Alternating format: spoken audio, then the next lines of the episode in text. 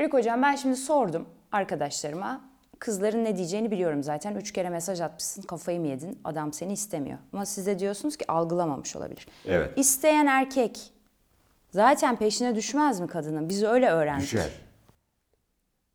Düşer ama kadın eğer erkeğin kendisinden çok hoşlandığını ve istediğini bilmezse erkek yanılabilirim, onu kırabilirim riskiyle eylem yapmaktan çekinebilir.